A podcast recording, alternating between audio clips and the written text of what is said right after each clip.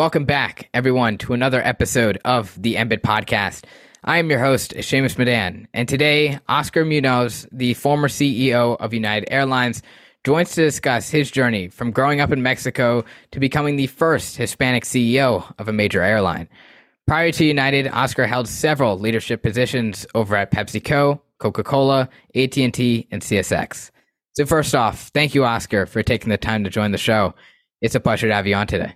Well, thank you for having me, Shamus. It was uh, I love the way you reached out, and I'm glad the way we connected. Uh, it's a treat to be able to talk to you and meet you, and congratulations on the success of your podcast. Thank you. I appreciate it. It's great to connect as well. So I think before we, you know, we dive into your career, I think first off, what is the earliest thing I need to know about you to understand who you are and all that you've accomplished? Ah, well, uh, if you read all of the resume and business accomplishments, as somebody once said, that is what I do. It is not who I am. I am the oldest of nine kids, immigrant, which, you know, is the, a common story nowadays. There's an old uh, uh, a Tennyson quote from his uh, poem, um, uh, Ulysses, that says, I am parts of all that I've met.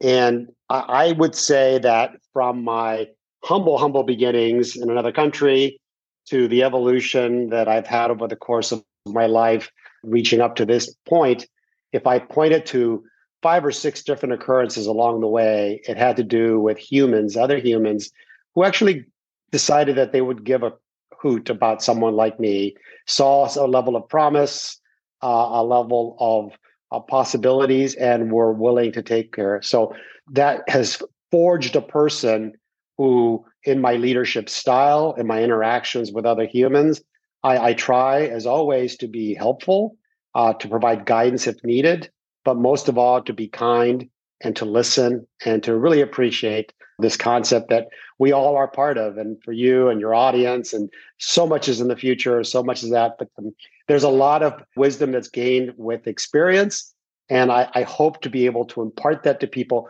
without being that old guy that says, well, young man, when I was growing up, we had to walk six miles in exactly. the snow. I grew up in Southern California. That doesn't always fly with my kids, but nevertheless.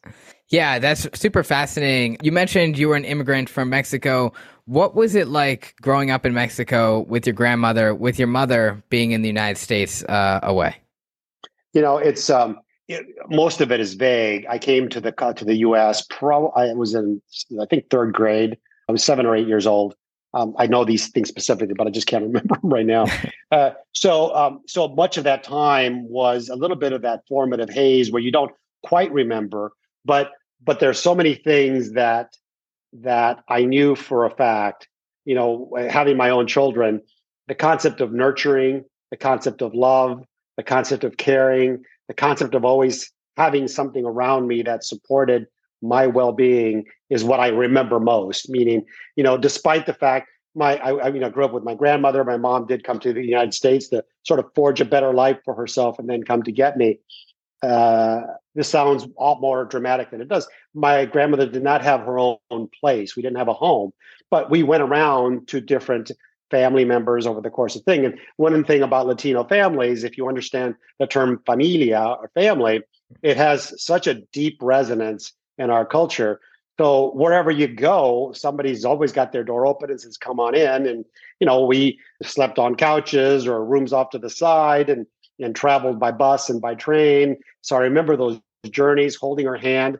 Uh, but above all, I remember she cared deeply for me, uh, was always protective. And most importantly, I learned so much from her work ethic. Uh, never in her entire life did I hear her complain about anything. So again, these formative years that really sort of form who you are is what I remember most, because I, I draw upon those early days and the subsequent years where I got to know her even better and meet more of her friends and relatives or associates. Um, how important that became a part of my leadership style is really what, what it comes down to. What is probably, you would say, one of the most important lessons that you took from your grandmother during your time in Mexico that you've taken throughout uh, the rest of your career? I think um, this this kindness and generosity of soul. You know, you you we meet people along the way, and you probably have and will do so, where there's just a shining aura of light around these folks where you just know that whatever you need, whatever you have to say, whatever, they're going to be there for you. She was not a wise woman. She was not an educated woman, but she would always sort of course correct me in certain places. And this was all through my career. So as a young child, I'm young, I'm holding her hand, I'm I'm, I'm leading her way. But in subsequent years, when I faced big decisions in my life, I would always call her, you know, two or three times a day, usually when I was driving home from work.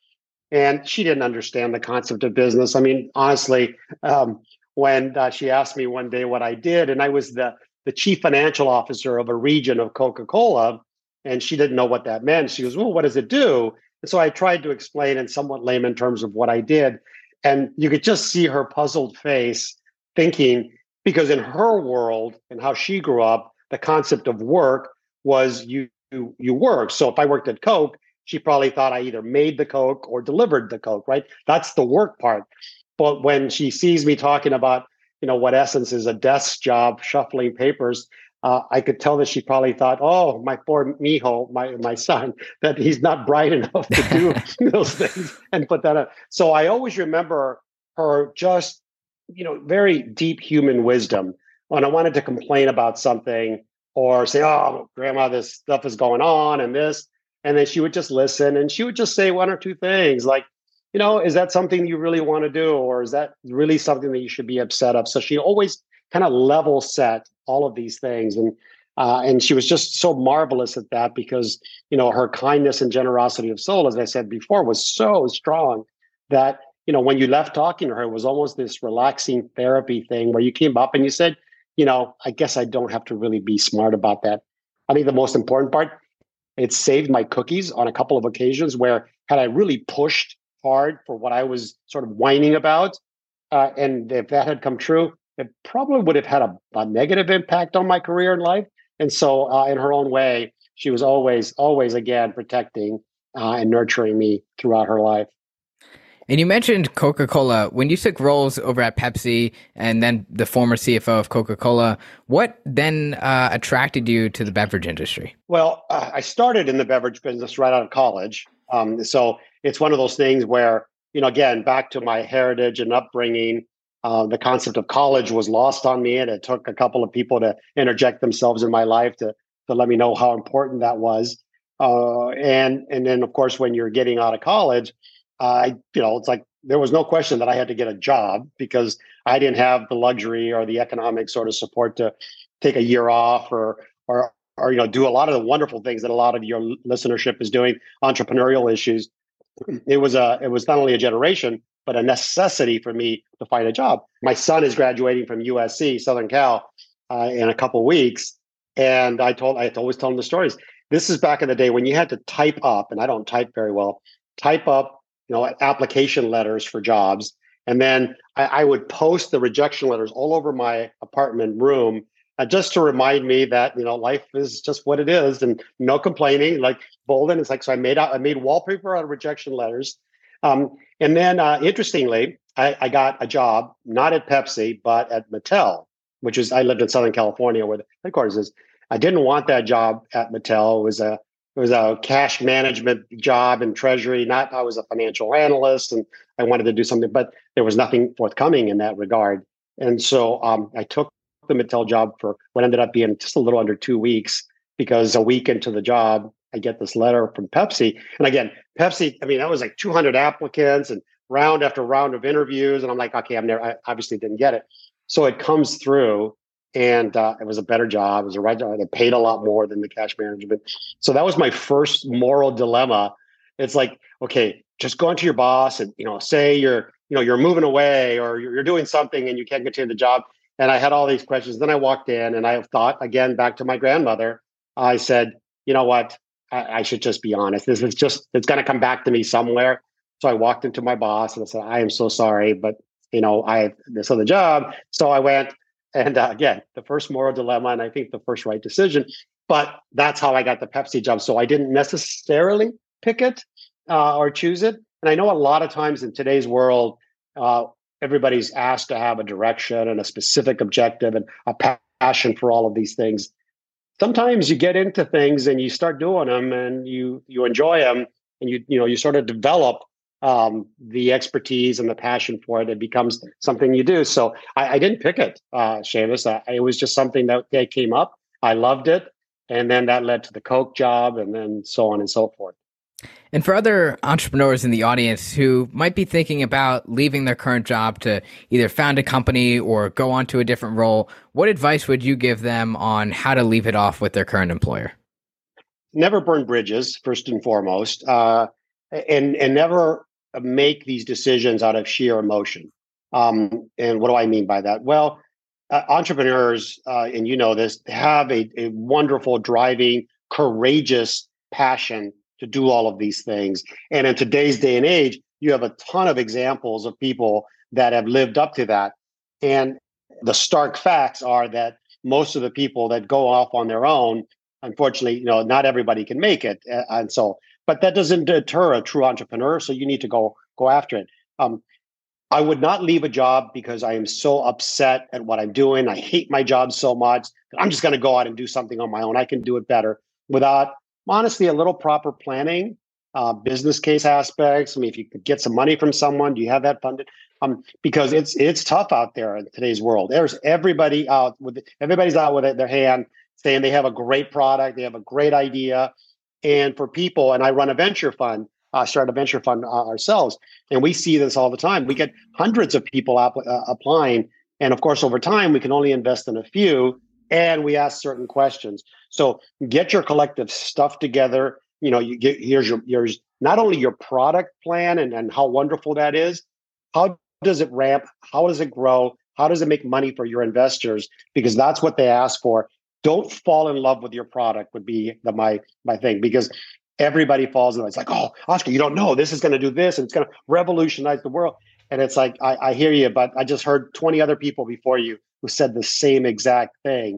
And so do a little bit of your homework, take your time, and then at the right time, then make the change. And when you leave, if you're currently employed, there's no need to sort of flip them the middle finger as you're walking out. I mean, there's just no need. You never know, A, if you're going to be back, and B, I don't know what it's going to serve, honestly. And again, I don't know people's certain situations. There may be cases when you have to do that thing, but I always live my life with um, just there's no reason, again, from my grandmother, just to treat other people with respect and dignity as you would wish to be treated yourself. Yeah. And one of the things that I think about is you control your business. Your business doesn't control you. And I think that's one of the things that's important to keep in mind, especially when you're building your own company. Um, but the people that you surround yourself with, you mentioned this a little bit earlier, really make up the different parts of who you are. Who did you or currently do turn to for advice when you're faced with difficult life decisions and why? Uh, and, you know, that's a good question, because I think as you uh, gain experience, you tend to seek your own counsel based on your gut instinct. I think one of the things about about aging and having lots of experience is that you you learn to listen to your instincts much more because you've now had a lot of practice when you've gone against them. Uh, certainly that. But we all have mentors and we all have friends. And so there isn't any one person in particular. There are many people, again, back to the concept of you're all you're the sum of all the all the folks that you've met. Um, there are people that are very gifted in certain areas, how to communicate, how to deal with sensitive issues, uh, whether it's a real technical issue and something. So you're always looking. But I would say I am a voracious uh, I, I, data and information is so wonderfully available. You can do so much information sharing on your own, and then come up with a couple of questions. Find somebody in that general area and then go ask them is, is how I do it. There's always been people around me where I've had bosses or, you know, board of directors that you you guide to. I, you know, I wrote a book recently, and the person I went to was a guy named Walter Isaacson, who is arguably one of the greatest living American writers today. And he's had some great things. And so, you know, I reached out to him and say, you know, I, I'm thinking about this, but, you know, my writing skills not like his, all that sort of thing. And uh, he goes, you know, take a shot at it, write something. And so I did. And I sent it to him for a quick review. And he came back and said, you know, um, there's something here. And so we decided to kind of go further. So I think, uh, you know, the, the the issue with mentors and guides is twofold. Uh, the mentor really has to appreciate the the the there's a it's a big burden and it's a big initiative for me personally to take on a mentee, because I want to know more about you. I want to know what makes you, what your your chemical and and D N A makeup, about how what drives you, so that my guidance fits you. I think we today, because we have so much information, so many wonderful pieces of advice, we find or hear something that makes sense. Yeah, we should do that. But it may not be your thing. In, in a very simple way, uh, you know, there's things like you should always start a speech with a joke, right? To loosen up the crowd. Hey, that's great. Let's try that. If you're not funny, you probably shouldn't tell a joke, right? Uh, and and so uh, we, we like to read things, and that's going to be the saving grace for everything we do. Pick your mentors wisely. Make sure they care about you. Make sure they have, you know, the right um, mental frame for being uh, being uh, for being helpful. I, I personally, when someone walks around and says, "Well, I mentor seventy-eight people," um, I, I find that a little off-putting, because unless you're spending every waking moment of your day thinking about those seventy-eight people, I'm not sure you're providing advice. And so I take questions that are asked of me by people asking the questions very seriously, to the point where if you ask me a question and I'll say, Shamus, you know what? There's a couple different ways of doing that. Let's talk about it more. Let's refine the question. Um, I don't know much about that, so maybe there's a better person, or let me think a little bit about that more. And and um, that takes a lot more human effort and engagement than just say, well, you know, Shamus, and then tell a story about yourself, or or say, you know, the, the flippant things that I always like to, you know, follow your passion and do all these sorts of things. There's just some there's some really strong um, directions that maybe aren't the best ones and the ones for all. One of the things I say to people, or I, and I talk a lot, is the concept of listen, learn, and lead. And then I go to describe what listening is, and I describe what the learning path, and then and just so that people understand from a broader perspective, as well as from a tactical perspective, of what it means. And then in the context that somebody's that I'm talking to said, so in your case, I would say, Shamus, you know, uh, this is what I would do. This is a thought for you. And again, they're all thoughts. They're not prescriptive. Like, well, hey, there's only one way to do this, because that's not the case. So, you know, the concept of having your own opinion, uh, your own viewpoints, and thinking for yourself can easily be lost in a world of massive information overload, because it always sounds so good.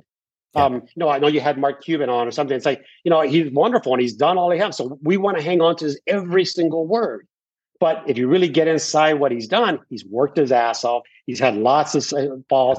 And, and uh, you know, and, and what he said might have worked for him, but you have to make sure that you know yourself. So at the end of all that long soliloquy, the concept of knowing yourself is a really important thing, especially as you're younger, because we tell ourselves what we think we are, what, what we're good at all the time.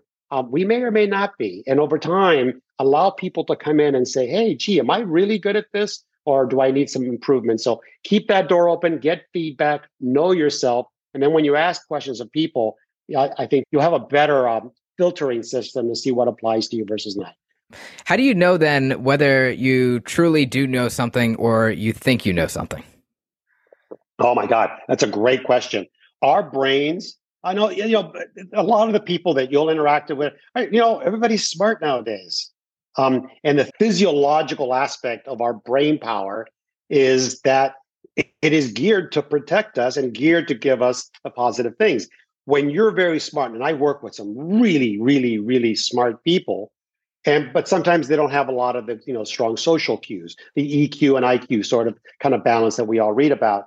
Um, and I, and I, and, and one of the things I've learned in having these people work for me, in essence, is they'll often be ostracized as being jerks or arrogant if they're really smart. Um, and what you find is when you spend time with them, um, you see that what causes that arrogance or that aloofness isn't character. It's their brain saying, you know, there's a problem there.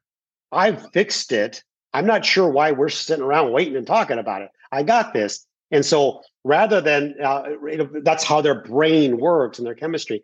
And so what you need to teach them is, is well, rewire part of that intellectual side of the brain to say, So being right is part of the process. Being effective and actually initiating change or action or actually finishing an objective requires the other side of your brain that says, all right, I think we have an issue. How do I get everybody around me to understand that that's the right question? And then everybody has their part, their part to make it work. So being right and being smart is a wonderful God-given gift. You know, you're never going to lose it.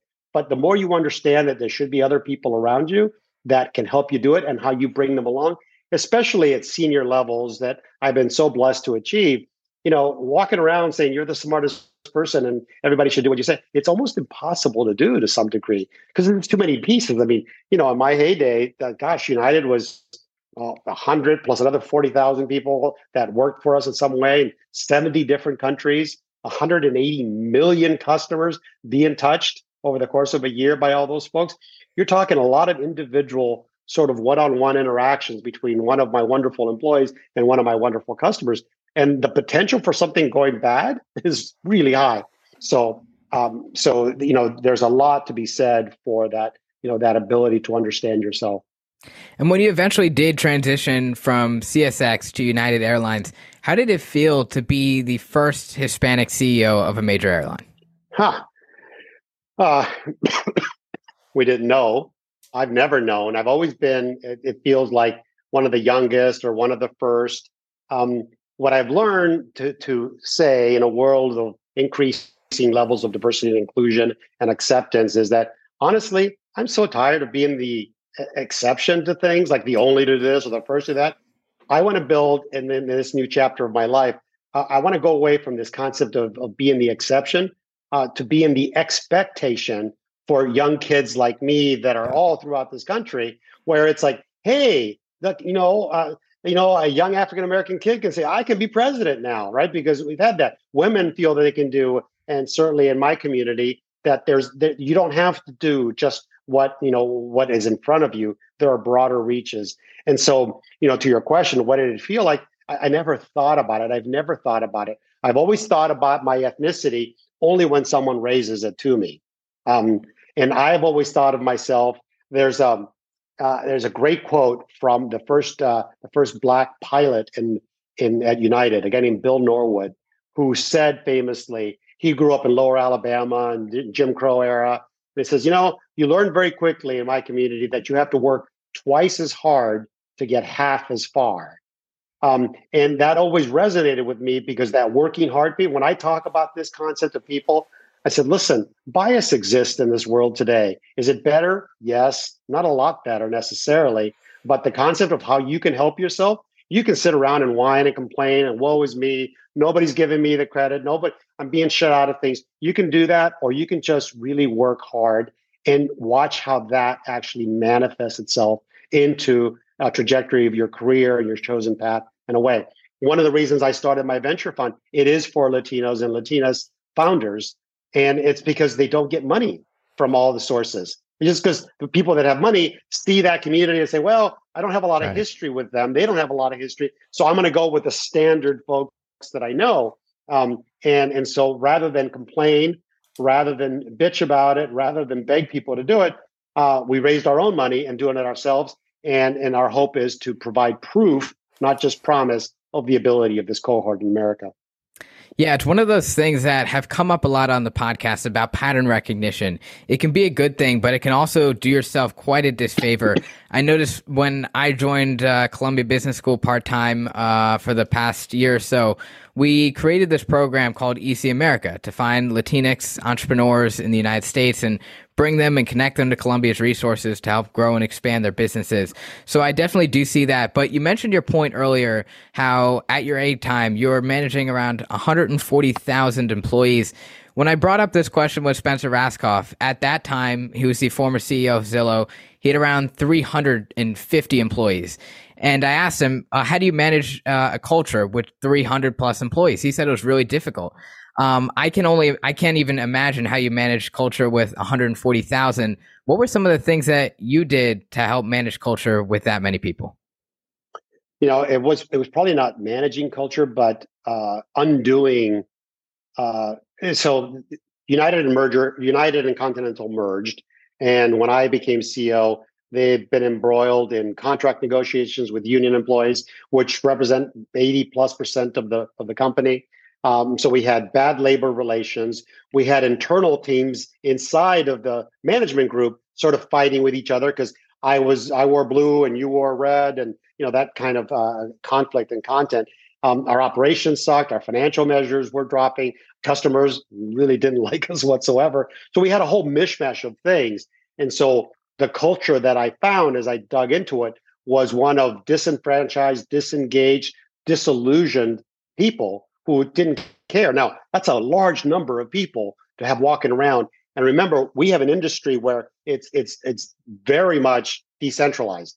There is no, quote, factory floor. I mean, there's, you know, two flight attendants on a plane or four flight attendants. There's two pilots uh, and they and they come to the plane from different places. There is not a huge amount of gathering places. But the power that I quickly learned in that business was they all talk to each other in some way, shape, or form. They were part of the process. And what I sense right from the start to your question, how did we go about sort of fixing, uh, rectifying, Uh, whatever term you want to use with regards to that, uh, you know, everybody wants to know. The street wants to know how you're going to bring numbers back. Customers want to know how you're going to improve service. Your board wants to know. All of everybody has, and everybody has ideas. My immediate decision, and this is based on my upbringing, this is back to my heritage comes in. Uh, and it's like, you know what? I'm going to go ask the people that actually touch the customer every single day. So my first sort of public announcement was like, what are you going to do, Oscar? I said, you know what? I'm going to take ninety days and I'm going to visit every single place I can in our great worldwide organization. And I'm going to learn a lot about what ails us, because what all of you think ails us may be right, may not be right. But one leadership lesson that I always talk about is in a turnaround, when everything is broken, determining what's the best thing to start with gives you the best area for success. Finding out what that first thing to start with is the hardest thing in the world.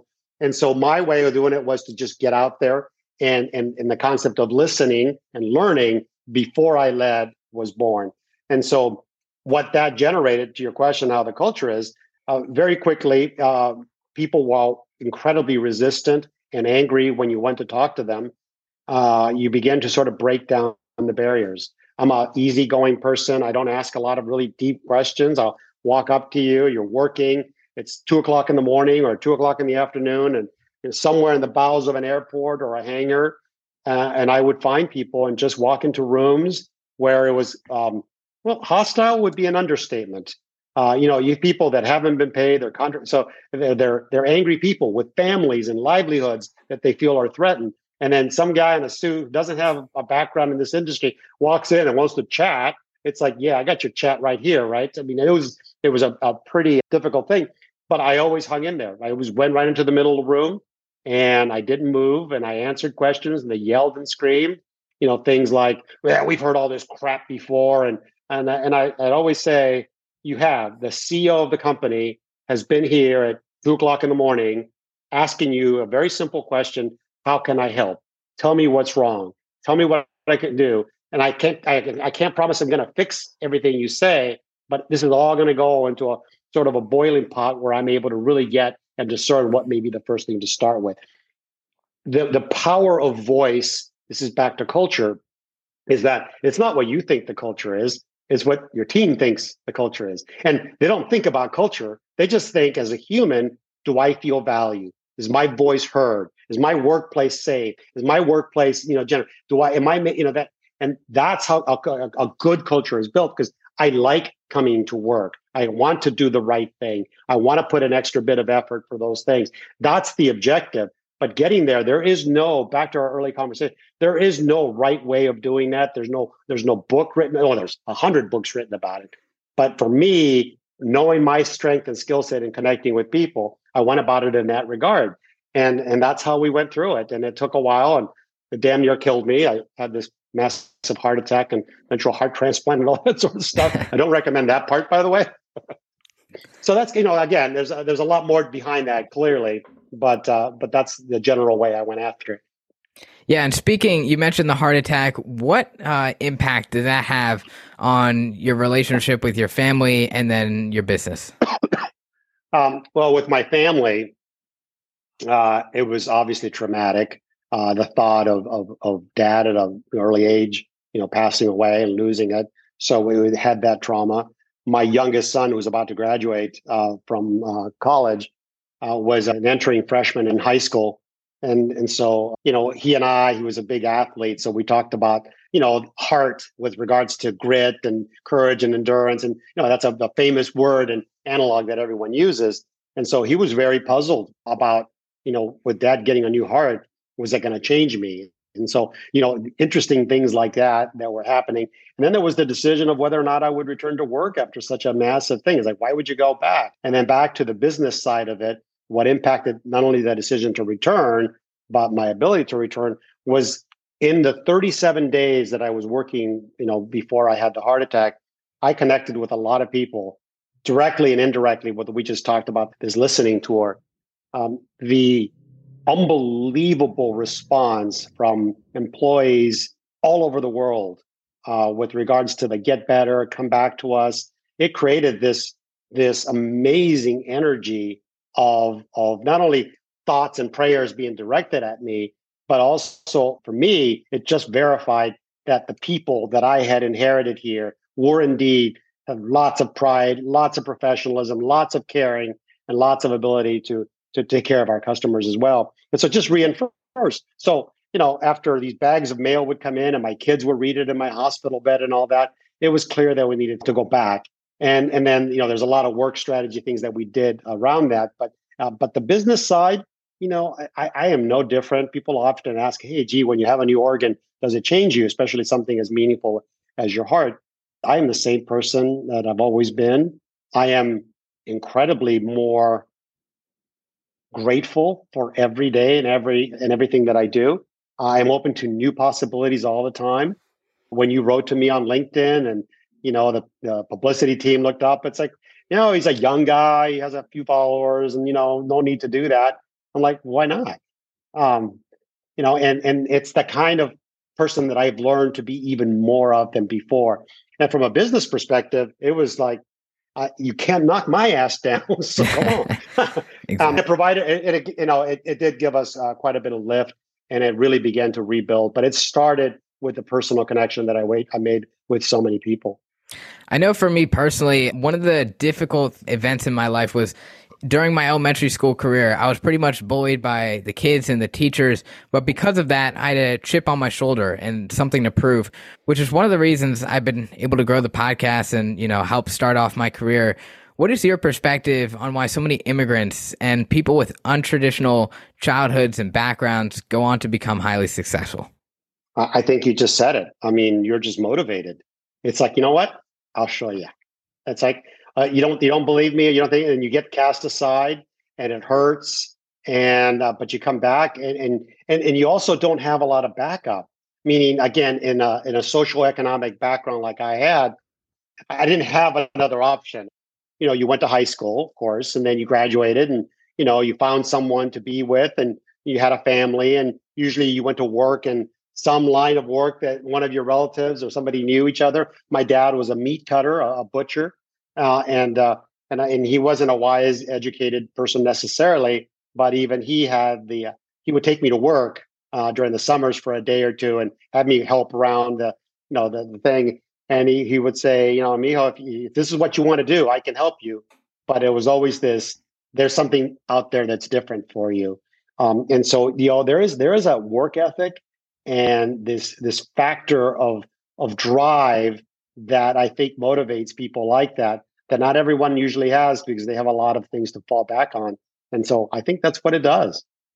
And speaking of work ethic, um, sitting here today, many of our in our audience sometimes contemplate uh, the cost of success. Do you have any regrets? You know, I've, I've always answered the question whether it's like the regrets are are a wonderful term. Um, but it's, it's, it's, it's like irrelevant, but moot. It does it, does it really matter? I mean, it, nothing's going to change. Yeah. Um, and so as I think back on all of those, of course, there are things I wish I could have done different or better, but somehow those mistakes, that different direction that you established, that, that you set that time, um, always drove uh, strength. It's it's it, a stronger self in, in some ways, uh, a broader opening to a lot, so many other things. And so, you know, uh, I, I just don't like to reflect on those regrets because, you know, there's just there's nothing much I can do other than learn from it. Now, I will talk about the mistakes that I and the, the things that I wish I had done better and the learnings that I had from that. And I talk about that all the time publicly. Uh, C E Os in this country and others call me all the time for crisis management, for, you know, proxy. I mean, I might, you know, again, my my my book covers this unbelievable swath of Uh, multitudes and layers of all these different things. Um, and so you develop that that level of, of knowledge and experience. But, you know, the the only regret is that I didn't know the things that I don't now, I know now earlier, which a lot of people say, which is when your opportunity came up. I said, you know what? He probably has a young audience. You know, it may sound like a, you know, old dude talking about all this stuff, but I, I think I, I've learned the hard way. And there's no reason for everyone to repeat those same mistakes. Yeah, I agree. And of your decades of experience of being a leader, what is one moment that you think you'll never forget, and why has it been so impactful? Um, as some of your listeners might know, and you might know, uh, at United, we had a very significant issue with the dragging and and and uh, of a customer that went viral. I mean, it was probably one of the first viral moments in a corporation's industry. I mean, there's, it was back in twenty seventeen, um, so it seems like just recently. But it, you know, it started with Twitter, and I don't think anybody really knew the reach of Twitter. The video went broad. Um, the man had said he was Chinese, so it got it got. Somebody's told me I've had numbers between five hundred and eight hundred million views on Weibo, the Chinese platform, and so I pissed off an entire country, a big country. Um, and I think um, these are the moments, and this is back to regret. Should, should, can I regret what I said initially? Uh, I could, but it didn't matter. Um, uh, and, and so the, the situation uh, was quickly, um, you know, the initial data was, the facts were that, you know, there was no United employee involved in that whatsoever. It was the Chicago police that, uh, that the incident went with. Um, and there was only one United employee there, and they were watching in horror like the rest of us. Uh, and and so that, that incident um, crystallized a couple things. First of all, in preparing, in my initial responses, which were awful and horrid for most of the reasons that I won't even bother, but you get a lot of guidance and you get a lot of, uh, you get a lot of advice from people very quickly. This is back to why I've learned to seek advice from people that I know have the best interest, because in that moment, in that sort of rushed moment, you know, everybody's running around. You got to do this. You got to do this. And that was done. And it turned out to be bad. And then once you go one bad, then you got to try to fix that one. And you get into this little cycle. So I stepped back from all of it. And this is back to your point and moment. In going on live T V on Good Morning America a couple of days later, where, you know, they're just loaded for bear, right? It's like, oh, yeah, we got another C E O. He's going to come in here. He's going to babble on about this and try to blame people, whatever they might be thinking, but they couldn't wait to get another C E O kind of on the hot seat. Um, and the prep that I had with all the experts about what to say and how to say it, how to tell the story that it wasn't indeed United employees, it was just, we were affiliated with it, not doing all of that stuff. We're, we were going through it. In the middle of the night, this is to your question, I uh, I dropped to my knees, and I'm not a pious person necessarily, but, you know, I looked kind of upstairs And, and and and sought counsel. And what came to me in a weird, calming way was my grandmother. Back to her, uh, it was like she never complained. She never, she would never blame anyone. She would never do any of that stuff. So I'm thinking, I'm going to go on live T V with tens of millions of people and try to craft a story that says, you know, hey, don't be mad at me. It wasn't me, kind of thing. Or what I went and said, it was it was an awful situation. I own it. We let these policies and procedures that govern our thing get in the way of doing what's right for a human. And that should never have happened. And here's what we're going to do about it. And uh, what was funny about it is the gasp that you heard was not only from the producers in her ear, because they're like, wait, wait, he's supposed to try to dodge around this. And then what other questions can we ask him when you say, you're right, I'm wrong, I'm awful. Um, but the louder gasp was from my team, who was like, wait, He's not supposed to say that.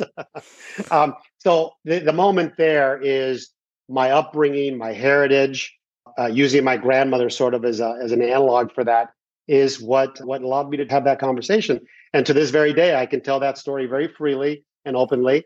And all the business cases that are written in all the different schools have, have interestingly evolved from initially, what a jerk, what a stupid guy this guy was, to, oh, now that we know the whole story, um, how indeed it's the right way to fix. And I think the phrase that I use, it's, it, it is never too late to do the right thing.